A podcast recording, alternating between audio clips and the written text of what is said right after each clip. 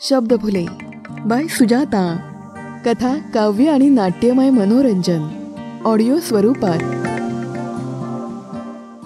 नमस्कार शब्दफुले या आपल्या पॉडकास्टवर शहाऐंशीव्या भागात मी सुजाता आपलं मनापासून स्वागत करते. डॉक्टर आनंदीबाई जोशी प्रवास एका ध्यासाचा. हा आहे सौ नंदिनी पटवर्धन यांच्या रॅडिकल स्पिरिट्स या मूळ इंग्रजी पुस्तकाचा डॉक्टर श्रुती फाटक यांनी केलेला अनुवाद.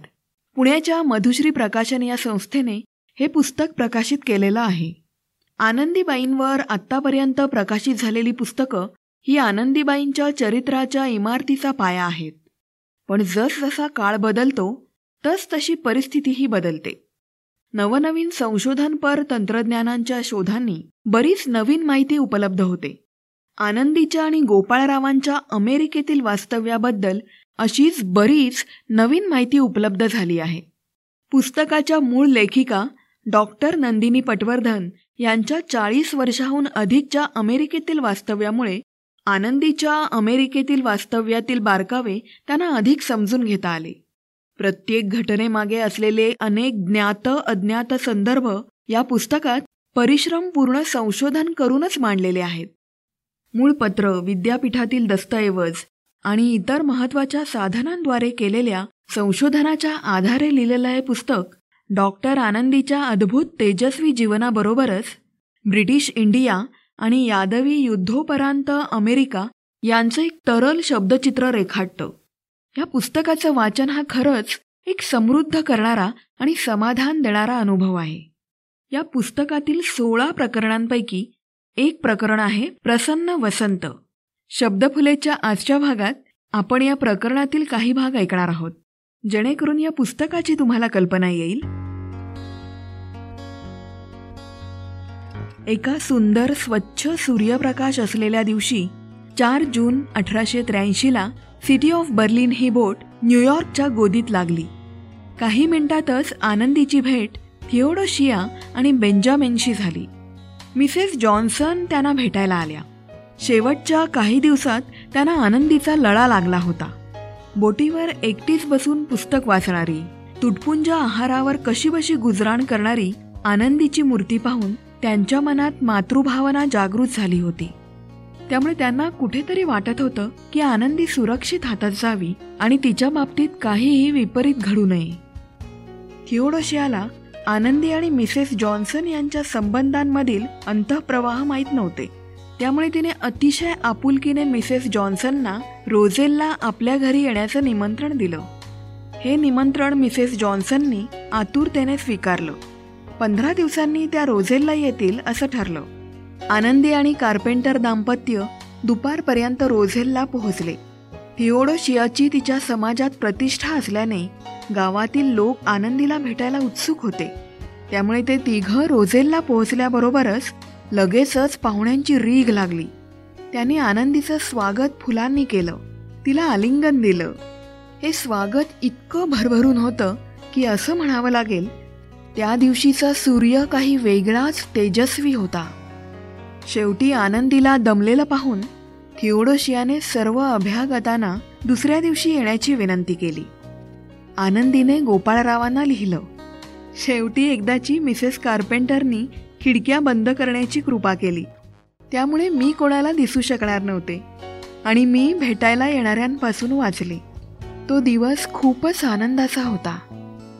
जून महिन्याच्या उत्तरार्धात मिसेस जॉन्सन आणि त्यांची बहीण या दोघींनी कार्पेंटर यांच्या घराला भेट दिली. बोटीवरच्या मिसेस जॉन्सनचा दृष्टिकोन अमूलाग्र बदलला होता. आता त्यांच्या मनात आनंदीविषयी फक्त आदराची भावना होती. त्या भेटीनंतर मिसेस जॉन्सननी तत्परतेने कलकत्त्याला अॅनाथॉर्बनना पत्र लिहिलं. ते असं प्रवासात मला आनंदीचा लळा लागला. ती आपल्या आशा आकांक्षा मतं आणि परिस्थिती याबद्दल अतिशय स्पष्ट आहे.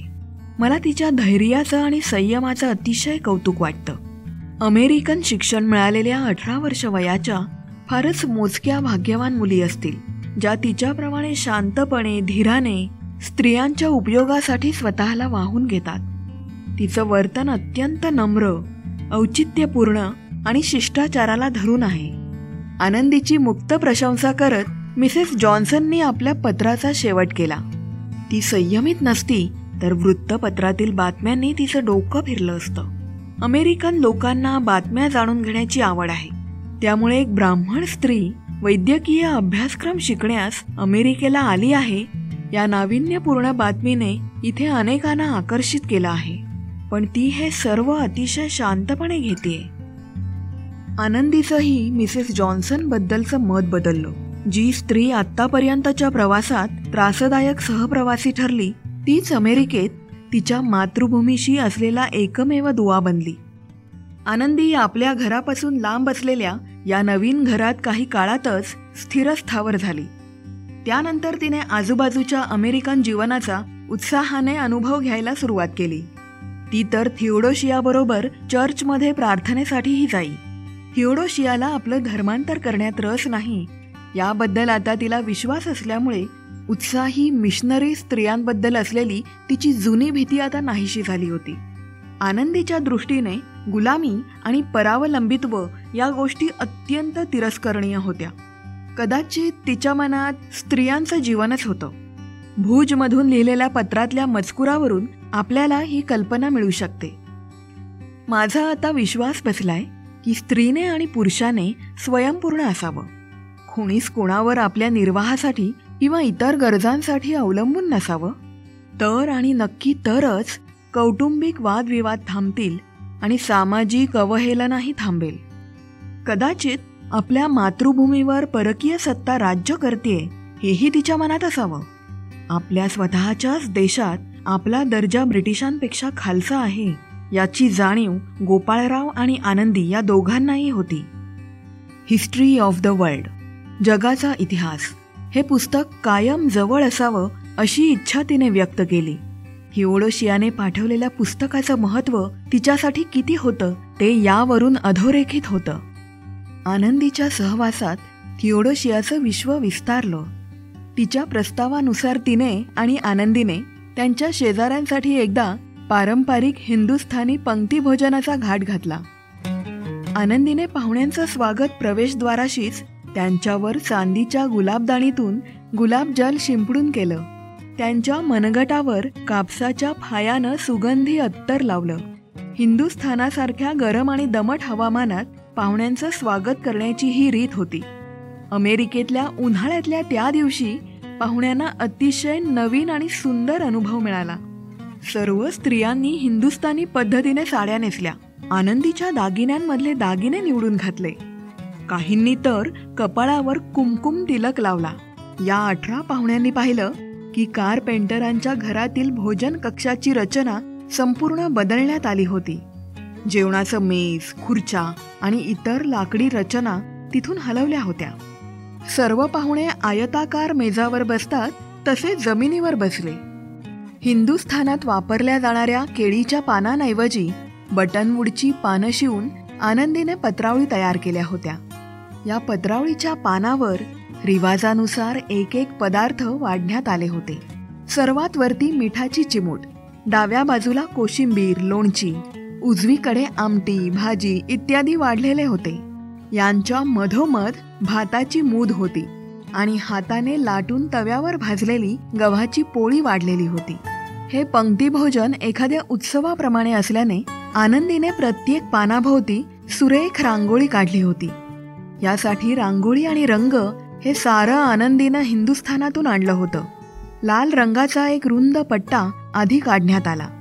लहान छिद्रांची सुंदर नक्षी असलेल्या पितळी नळीच्या सहाय्याने रांगोळीने त्यावर पांढरी नक्षी काढली होती.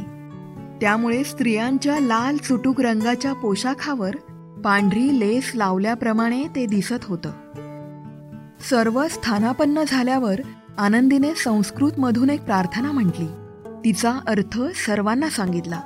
पाहुण्यांना ही पद्धत अगदी त्यांच्या परंपरेतील भोजनपूर्व प्रार्थनेसारखीच वाटली.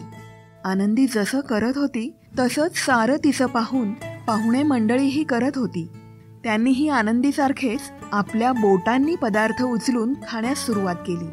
आनंदीबाई एक घास उचलून आपल्या पानापासून काही अंतरावर आणून आपल्या बोटांनी कौशल्याने तोंडात टाकत होती. असं वाटत होतं की तो जादूने योग्य ठिकाणी पडतो. ती म्हणाली घास घेताना सांडला तर ते असभ्यतेचं लक्षण मानलं जातं. भोजनानंतर सर्व पाहुणे मंडळी दिवाणखाण्यात आली. जमिनीवर जाड सतरंजी अंथरलेली होती. त्यावर पांढऱ्या शुभ्र गाद्या लोड उशा मांडलेल्या होत्या. ज्यावर टेकून भोजनोपरांत मंडळी हातपाय सोडून थोडीशी विश्रांती घेऊ शकतील. हिंदुस्थानी भोजन गाण्याशिवाय पूर्ण होत नाही हे ऐकण्यात असल्यामुळे सर्वांनी आनंदीला गाण्याचा आग्रह केला. आनंदीने मराठी गाणी म्हणून सर्वांना उपकृत केलं. या भोजनाची योजना पदार्थ बनवणं सुशोभीकरण यासाठी बरेच दिवस लागले. एक अतिशय सुयोजित आगळा वेगळा प्रथमच घडवून आणलेला सांस्कृतिक देवाणघेवाणीचा कार्यक्रम उत्तम पार पडल्यानंतर त्या दोघींना कृतकृत्यता वाटली. रोझेलमध्ये मध्यवर्ती भागात एक विद्युत जनित्र बसवण्यात आलं होतं. अशा प्रकारे थॉमस एडिसनच्या प्रकाशमान दिव्याने उजळून निघणारं रोझेल हे पहिलं गाव होतं. त्याचप्रमाणे वैद्यकीय शिक्षण घेणाऱ्या पहिल्या हिंदुस्थानी स्त्रीचं स्वागत करणारं आणि तिला आसरा मिळवून देणारं गाव म्हणून त्याला विशेष असं स्थान प्राप्त होणार होतं. येत्या काही दशकातच या दोनही घटना समाजामध्ये भौतिक आर्थिक सामाजिक आणि सांस्कृतिकही मूलभूत बदल घडण्यास अग्रणी ठरणार होत्या. रोझेलच्या नागरिकांनी कल्पनाही केली नसेल की ते ज्या दोन घटनांचे साक्षीदार होते त्या घटना पुढे जाऊन खूप मोठ्या बदलांना जगभर चालना देणाऱ्या ठरणार होत्या. अठराशे त्र्याऐंशी मधला वसंत ऋतू आनंदीला तिच्या आयुष्यातला सर्वात आनंददायी काळ वाटला यात काहीच नवल नाही. पती कुटुंब समाज ज्यांनी तिला आजपर्यंत बंधनात ठेवलं होतं अशा सर्व मर्यादांपासून आयुष्यात प्रथमच ती मुक्त होती. आनंदीला मुख्यतः पत्र येत ती गोपाळरावांची. शिवाय तिला तिच्या कुटुंबातील इतर सदस्यांची हिंदुस्थानी युरोपियन परिचितांचीही पत्र येत. गोपाळराव तिला हिंदुस्थानातील मासिकं वर्तमानपत्र पाठवत असत ज्यामुळे तिथल्या घडामोडी तिला कळत राहत. परंतु हिंदुस्थानातून येणारी सारीच पत्र आनंद देणारी नसत. आनंदी अमेरिकेहून परत आल्यावर तिला ब्राह्मण समाज स्वीकारणार की नाही ही काळजी तिच्या आईला वाटत आहे. असा उल्लेख गोपाळरावांच्या एका पत्रात होता. तिच्या भावाकडून आलेल्या पत्रात हिंदुस्थानातील लोकांना आनंदीच्या अमेरिकेतील वास्तव्याबद्दल कुतूहल शंका काळजी असल्याचं कळतं. काही प्रश्न मात्र गंभीर होते. आपण आपल्या खुशीने गेलात की काय? का गोपाळरावांनी मुद्दाम धाडिले? तेथे गेले म्हणजे बाटते की काय? परजातीमध्ये आपणास न जाण्याची जेवढी म्हणून पराकाष्ठा होईल तेवढी करावी. आपल्यामध्ये एक म्हण आहे की हात बाटवावा परंतु हाड बाटवू नये. भावाने पत्राचा समारोप काहीशा कडक शब्दात आणि इंग्रजीमध्ये केला. मिसेस सौ आनंदीबाई जोशी हिंदुस्थान ही तुमची मातृभूमी आहे. तू केलंस ते योग्य केलं नाहीस. आनंदीची आपल्या ध्येयाप्रती अविचल निष्ठा होती. त्यामुळे अशा प्रकारच्या टीकेने ती चिंतित झाली नाही. तिच्याबद्दल लोकांच्या मनात असलेले गैरसमज मात्र तिला दूर करणं शक्य नव्हतं. रसिक श्रोत्यांनो आता एक छोटीशी आठवण. शब्दफुले पॉडकास्ट जर तुम्ही फॉलो केलं नसेल तर लगेच करा. तुमच्या मोबाईलमध्ये असलेलं कोणतंही म्युझिक ॲप ज्यावर तुम्ही गाणी ऐकता उदाहरणार्थ Spotify Apple podcast Gaana dot com Jio Saavn Amazon music Wink music Audible Storytel binge pod यापैकी कोणतंही ॲप तुम्ही वापरत असाल तर तिथे शब्दफुले फॉलो करा. तिथे मला स्टार रेटिंग्स देऊन प्रोत्साहन द्या.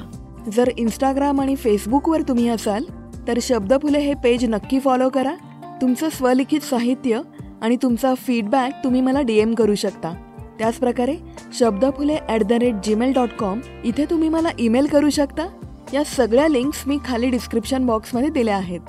तर आता ऐकूया उर्वरित कथा.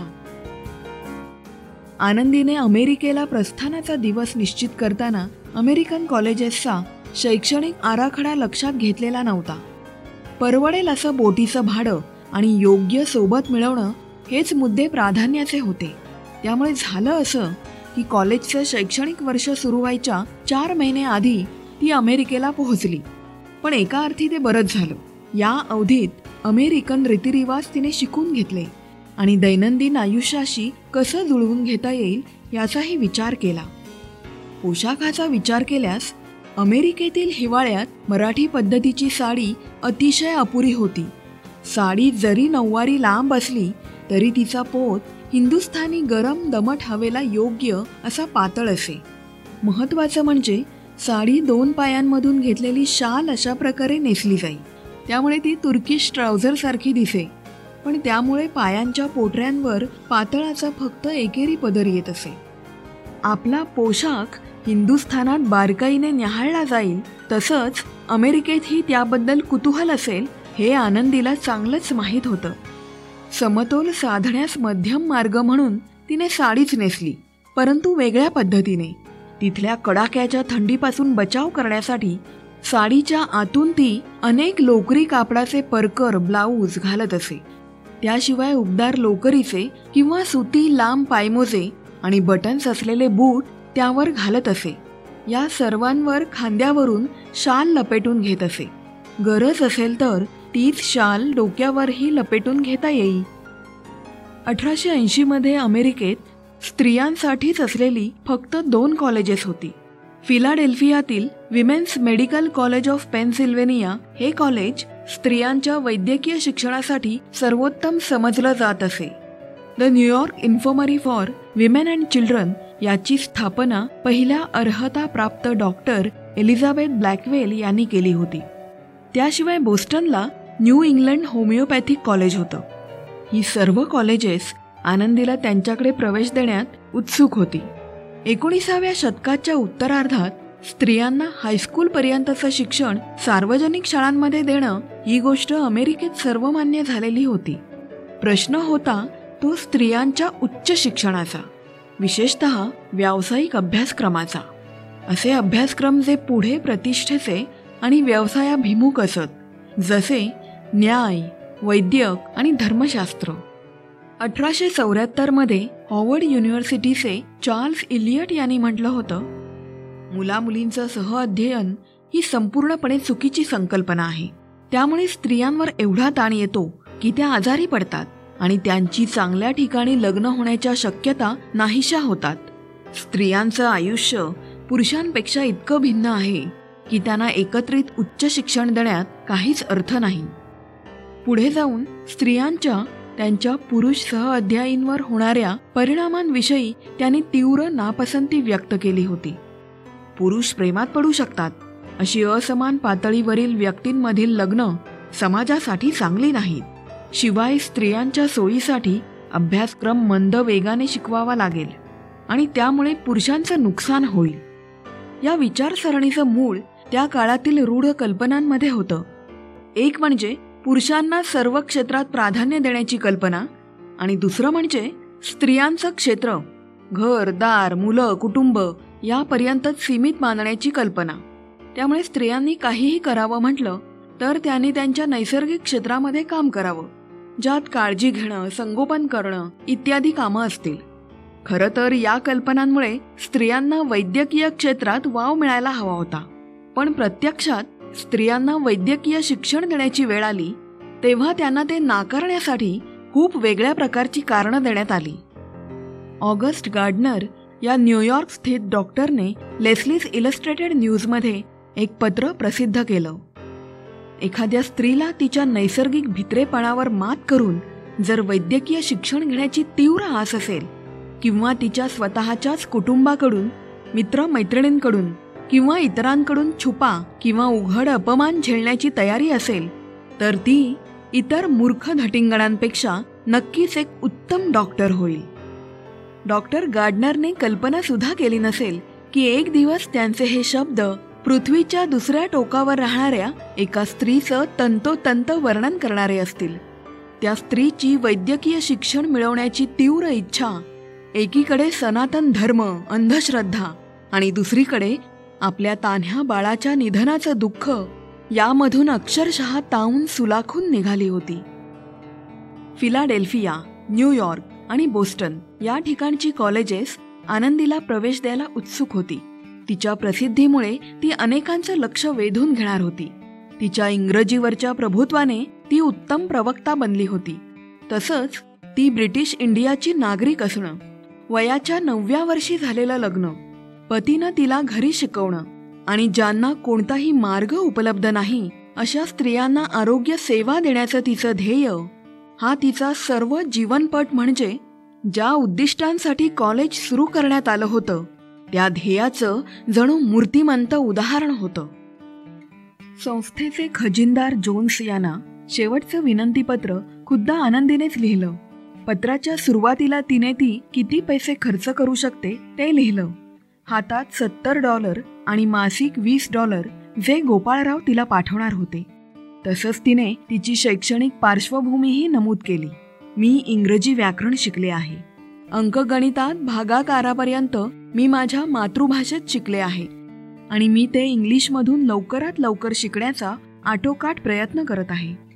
इंग्लंड रोम ग्रीस आणि हिंदुस्थान यांचा इतिहास मी वाचलेला आहे. मला सात भाषांमध्ये बोलता येतं. मराठी माझी मातृभाषा. संस्कृत बंगाली गुजराती कानडी हिंदी आणि इंग्रजी. कॉलेजमध्ये प्रवेश घेण्यासाठीच्या सर्व अटींची पूर्तता ती करू शकत नसली तरी तिने तिची स्वतःची अपवादात्मक आणि विशिष्ट परिस्थिती सांगून कॉलेजला दयाभाव दाखवून उपकृत करण्याची विनंती केली. आतापर्यंत कोणत्या अडचणी पार करून ती आली आहे याचं तिने वर्णन केलं. तसंच तिने त्यामागचा निस्वार्थ उदात्त हेतूही स्पष्ट केला. माझी तब्येत उत्तम आहे. माझ्या जातीतल्या लोकांच्या आणि माझ्या सुहृदांच्या विरोधाला तोंड देऊन निर्धाराच्या बळावर मी येथे तुमच्या देशात आले आहे. या विरोधामुळेच माझा हेतू साध्य करण्यास एवढा खडतर मार्ग चालण्याचं बळ मला मिळालं. माझ्या मातृभूमीतील असहाय्य स्त्रियांच्या आरोग्यासंबंधी यातना दूर करण्याचं माझं ध्येय आहे. या स्त्रिया स्त्री डॉक्टरांच्या वाटेकडे डोळे लावून बसल्या आहेत. कारण मृत्यू आला तरी पुरुष डॉक्टरांकडून त्या उपचार करून घेणार नाहीत. माणुसकीचा कौल माझ्या बाजूने आहे. त्यामुळे अपयश येऊन चालणार नाही. ज्यांना स्वतःला मदत करता येत नाही अशांना मदत करण्यासाठी माझं मन आसुसलं आहे. मला खात्री आहे की परमेश्वर जो या कामात माझ्या मागे उभा आहे तोच अनेकांना या कामात मदत करण्याची प्रेरणा देईल. तेच लोक मला आवश्यक असलेली मदत आणि सहाय्य करतील. मला माझ्या स्वतःसाठी काहीही नको परंतु माझ्या ध्येयपूर्तीच्या कामासाठी मात्र तुमचं कॉलेज मला प्रवेश देईल याकडे फार मोठ्या अपेक्षेने पाहात मी तुमच्या कॉलेजच्या दारात उभी आहे. आनंदीच्या आणि तिच्या पाठीराख्यांच्या पत्रांचा हेतू सफल झाला.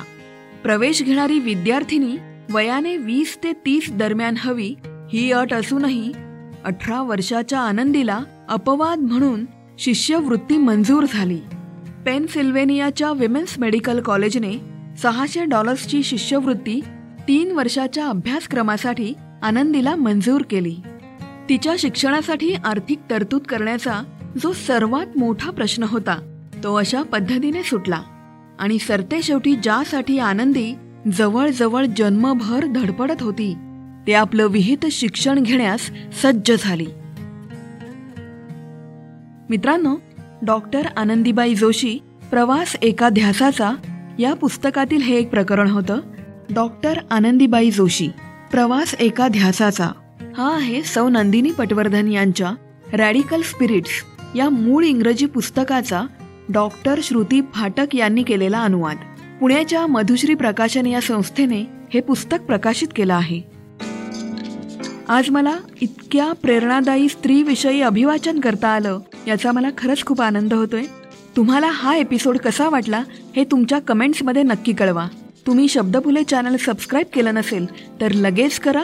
म्युझिक ॲपवर तुम्ही हा पॉडकास्ट ऐकत असाल तर तिथे मला स्टार रेटिंग्स देऊन प्रोत्साहन द्या. फॉलो किंवा सबस्क्राईब करा आणि तुमच्या मित्रमैत्रिणींना जरूर शेअर करा. सुजाता अंडरस्कोर्स शब्दफुले हे माझं इंस्टाग्राम पेज जरूर फॉलो करा. तिथे तुम्हाला सर्व कथांचे अपडेट्स मिळतील. इंस्टाग्राम फेसबुक यूट्यूब आणि ईमेल या स्थळांवर तुम्ही मला संपर्क करू शकता. मी तुम्हाला नक्की प्रतिसाद देईन. तर मित्रांनो हा एपिसोड ऐकल्याबद्दल मनापासून धन्यवाद. अशा या प्रेरणादायी भागाबरोबरच मी सुजाता आपला तुर्तास निरोप घेते. पुन्हा भेटू लवकरच एका नव्या कथेसह. Stay blessed stay thank you धन्यवाद.